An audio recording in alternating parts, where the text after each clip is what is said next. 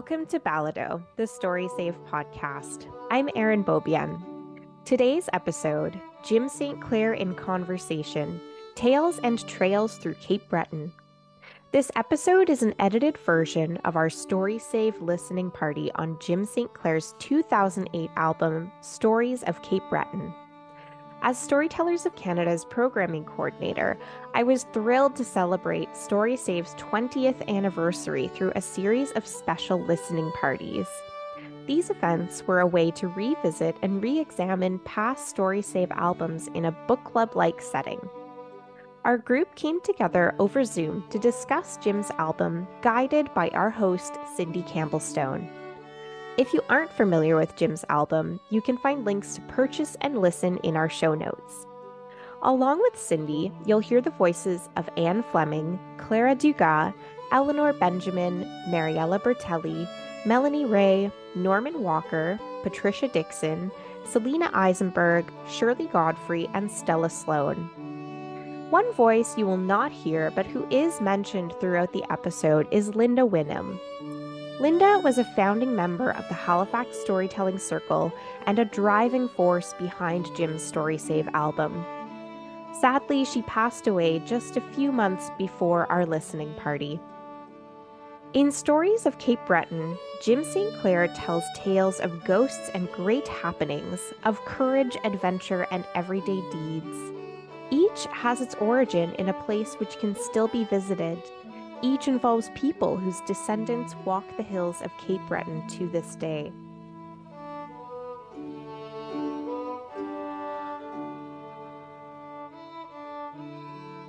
To start us off, here is Cindy with a little bit more about Jim and the origins of his Story Save album. Good to see everybody's faces. And uh, I'm Cindy Campbell Stone, and I'm based in uh, Cole Harbour, Nova Scotia. And I'm so pleased to be able to host uh, the Jim St. Clair uh, listening party tonight. So I just wanted to, as we, before we really get into some discussion, just give you just a little idea who Jim is. Um, he, he was born in Lynn, Massachusetts in the US, but his family was from the Mull River area in Mabou. Jim and his family used to take many trips up to Cape Breton and that was when uh, Jim's aunts would tell him stories of the people of the community, of the houses, or whatever. And they would make Jim repeat back to them the stories. So that's kind of how he first started getting interested in, in local history and community. But he lived, as I said, in, in Mull River on the McFarland farm. Now, it was a family farm. His maternal grandmother was Susan McFarland of Mull River. And both sides of the family were Scottish in origin, which is important to remember because Jim certainly tells from the Scottish or the Scots Gaelic storytelling tradition. Jim was the last descendant of several immigrant families from the island of Mull in Scotland to reside in Mull River. He graduated Harvard College. He taught many schools and universities. He had a great love of history and culture and stories. It led him to become a community historian in later years. And in later years, he moved back to Cape Breton permanently. He was on the radio, newspaper articles, he wrote in columns, and he authored four books, two of which were about historical houses. And one of them is one of my favorites, though.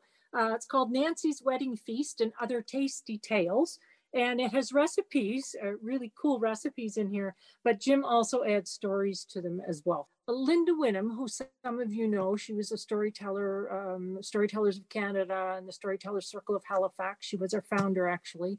She said to me, I'm thinking of recording you know, Jim St. Clair for Story Save. That was a great idea. And she wanted me to go to Cape Breton because she had contacted Jim and he agreed, but she hadn't heard from him in months. But I couldn't go. So she went to Cape Breton by herself looking for Jim. She went to Mabou. She knocked on his door, the McFarland farm, no Jim. So she went down the road and she asked, it was the corner store the gas station, if they had seen Jim St. Clair. And they said, yeah, we saw him this morning. He was in his green Ford pickup truck or something like that. It was a distinctive truck.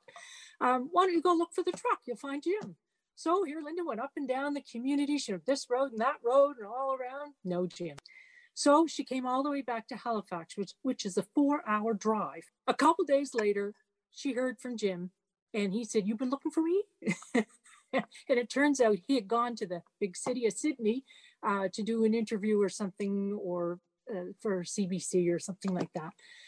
So eventually she got him recorded and she um, uh, was quite pleased. And I got a, a picture here of Jim recording in the studio with his eyes closed. They're relaxed, but this is, he was concentrating on his stories, that's for sure.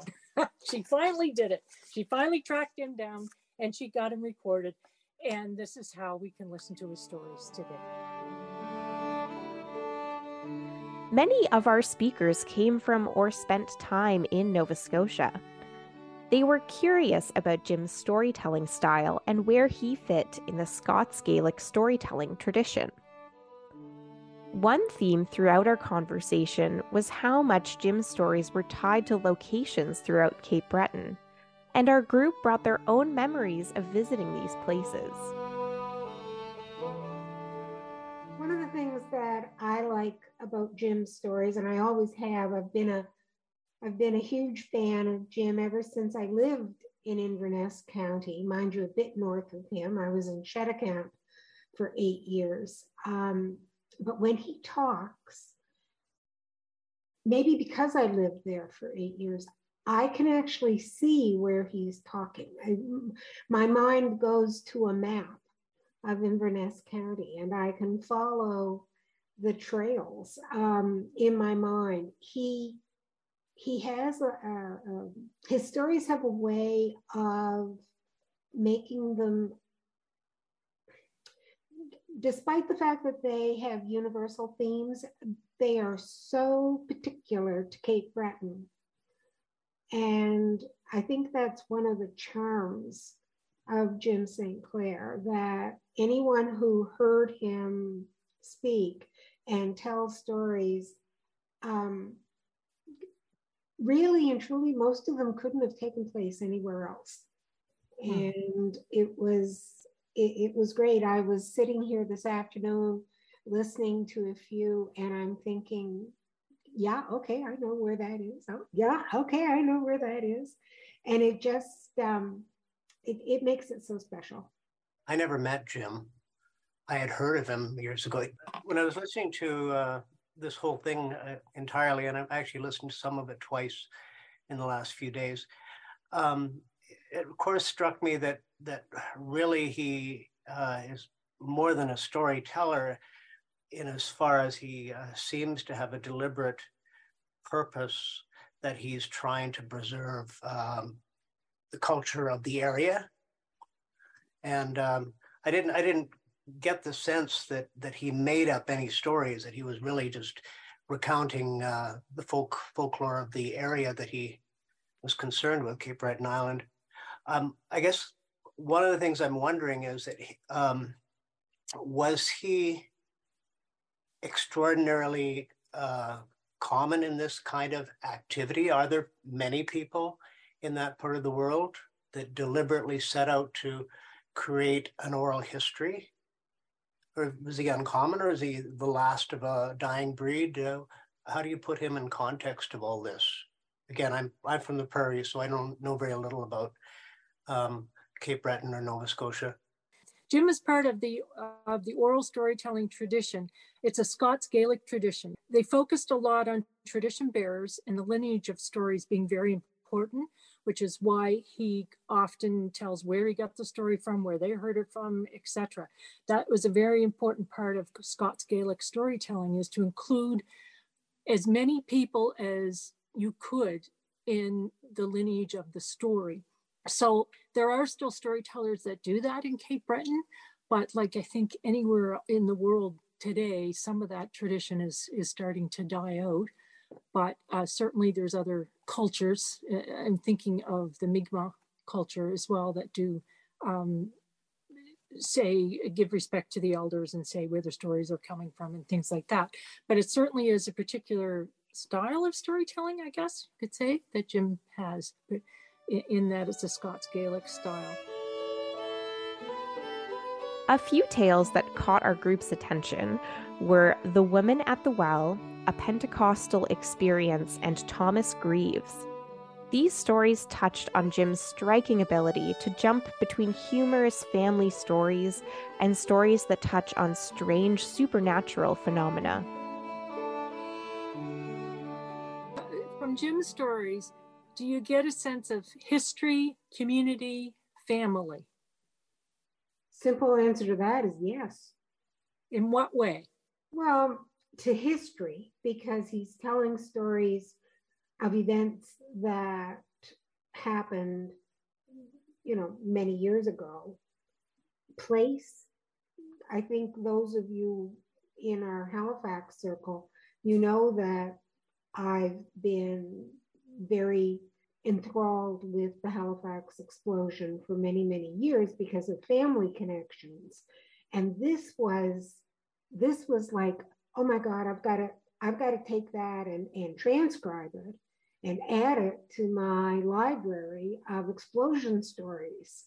You know, because my stories are all based right around Halifax, of course. But to get a story that has the connection to the explosion, but actually takes place in uh, the rest of the province, like that, that just adds so much.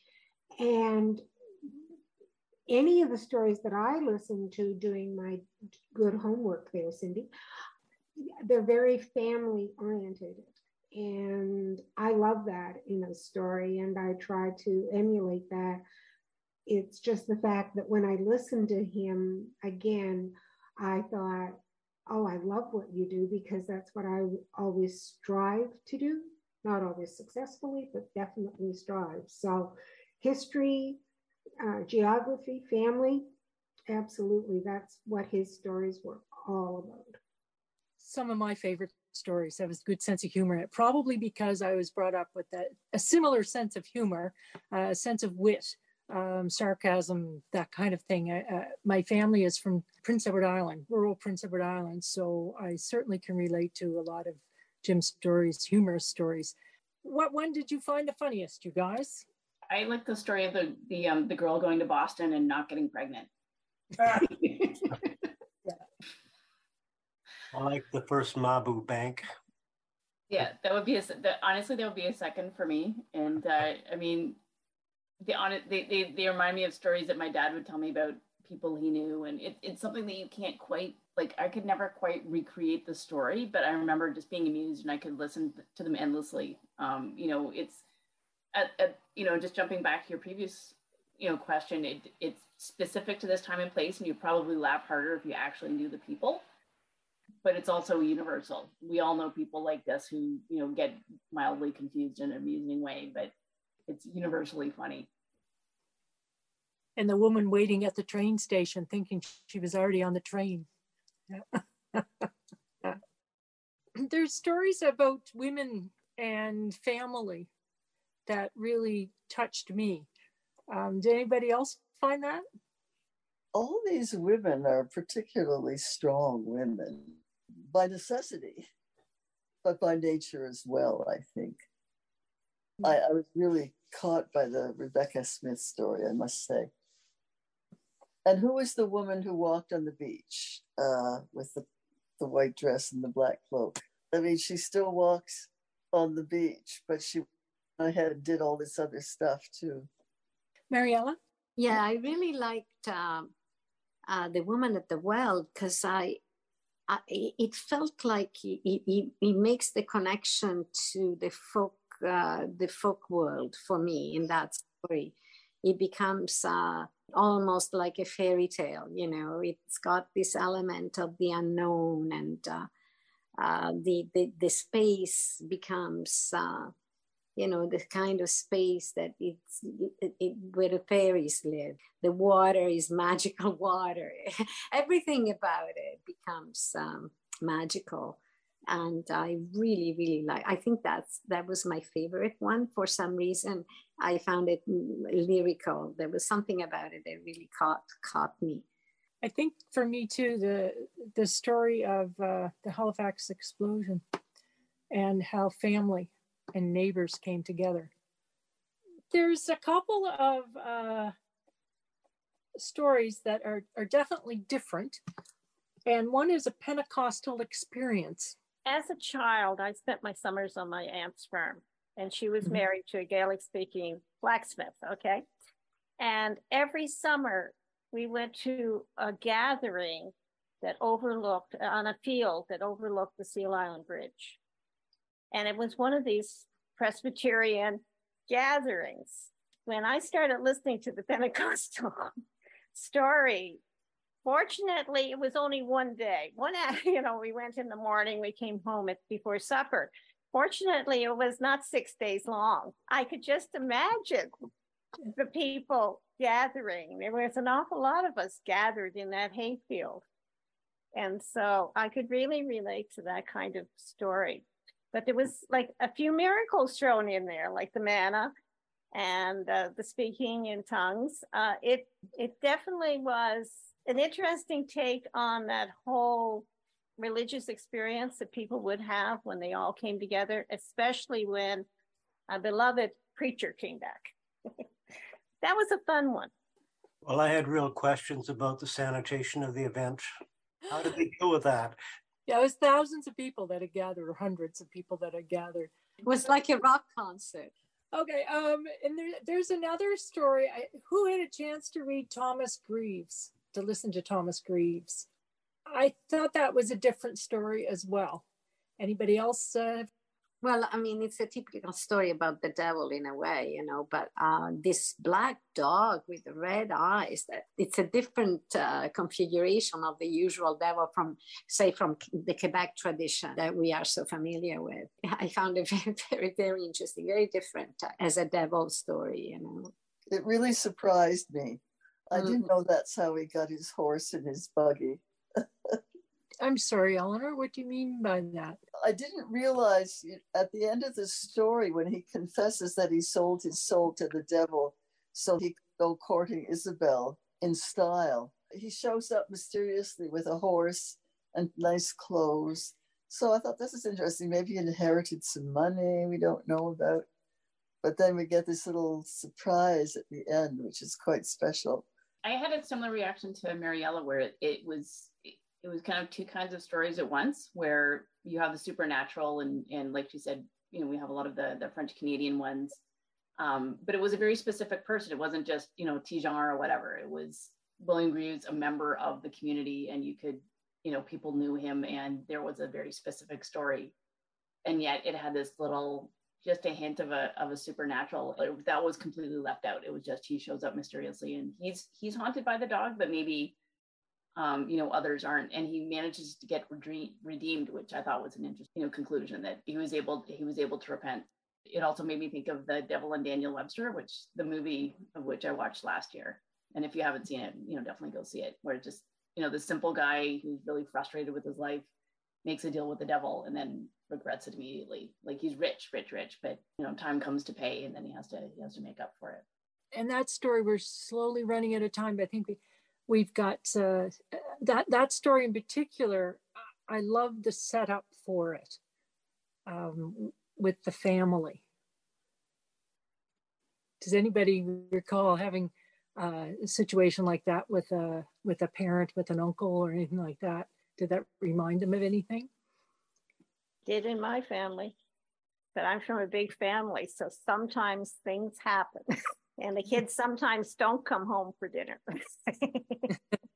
yeah, that, that's what I wanted to say. It's like they're stories of ordinary people, but um, and and that end up doing some of them doing extraordinary things, right? Like selling your soul to the devil. You know, uh, they start out with like, yeah, it's just just your like your brother or your you know your uncle or your your cousin, you know, and then which is really what life is about in many ways, isn't it? You know. Toward the end of our event, our group shared their memories of meeting Jim and seeing him perform. One of the Isla Story uh, festivals, we actually, he was the theme. He was talking about Jim St. Clair and his uh, influence in storytelling on the island. And we had a snowstorm and he couldn't get down. he couldn't get to Sydney there was no way to get out of his driveway and actually safely get to Sydney. So I miss seeing him. But at the time, people were sharing stories he told me about it. So I got a, a really nice feel for Jim's, you know, influence at that time. And then I had had a couple of visits to Iona to the Heritage uh, Center there, hoping that I'd cross paths with them because I'm trying to parse out some of my family history, and it is Scottish migra- migration, but it's much later than what he is documenting there at um, in Iona. Um, and he, I didn't realize he didn't spend much time there either. so I I missed meeting him that way. And then um, the week that he died, I was trying to track him down again because I had an inquiry from somebody who was painting houses in Sydney and they wanted to pick his brain about the heritage of a building they were painting. And I was trying to track him down and it turned out he died the day before I could reach him. I never did get to meet him, but I really appreciated his work. I see Melanie just joined us. Hi, Melanie. Is there anything you'd like to, to say about Jim's stories, or did you have a favorite? I listened to all of them except I heard him live years ago when maybe the first time we had the conference in Halifax. And I just yes. fell in love with his storytelling. It was great. On the CDs, I do have a very strong memory of being enchanted by his storytelling live. So I I actually think that that might be what I'll remember best. The story that I liked best was the one about the um, outdoor gathering for Pentecost. Oh, that yeah. was a really interesting story and yeah. and kept unfolding this little incident and then this one and i was with him the whole way it was like being yeah. taken for a, a very gentle country walk through a place i'd never been before well we're just uh, about ready i think uh, to wrap things up i just want to say that back when i had agreed to to do these sessions and when erin contacted me um, they sent out a list of suggestions of who we would want to uh, whom we might be interested in host hosting. Um, like we had a choice of people, um, and I chose Jim St. Clair because I was familiar with the, the Cape Breton uh, way of storytelling, but also because I because Linda Winham was involved in collecting the stories and working with StorySave to get Jim recorded. So I knew a little bit of the background of that. But I was also hoping back then that he would also help me host this. And unfortunately, um, passed away suddenly in uh, May, just before our conference um, in BC. So, uh, but I have to say that um, just, you know, talking about Jim's stories and has really brought back a lot of memories for me. And I really feel like Linda Winham spirit was here, along with Jim's as well. Um, and I know both of them will be so pleased that, uh, you know, we're continuing to talk about Jim stories. And please, you know, go forth and tell Jim stories because he really, really did want that as well. So like to thank everybody for for coming and it was nice to, nice to hear you know your comments and opinions and and stuff like that as well so erin did you have anything more to add to this? Yeah, I will. Although Clara was uh, was waving her hand. Did you want to say something, Clara? Yeah, I just wanted to say, Cindy, uh, Linda, and Jim St. Clair would be very proud of you. You yeah. did a phenomenal job. Oh. Thank you very much.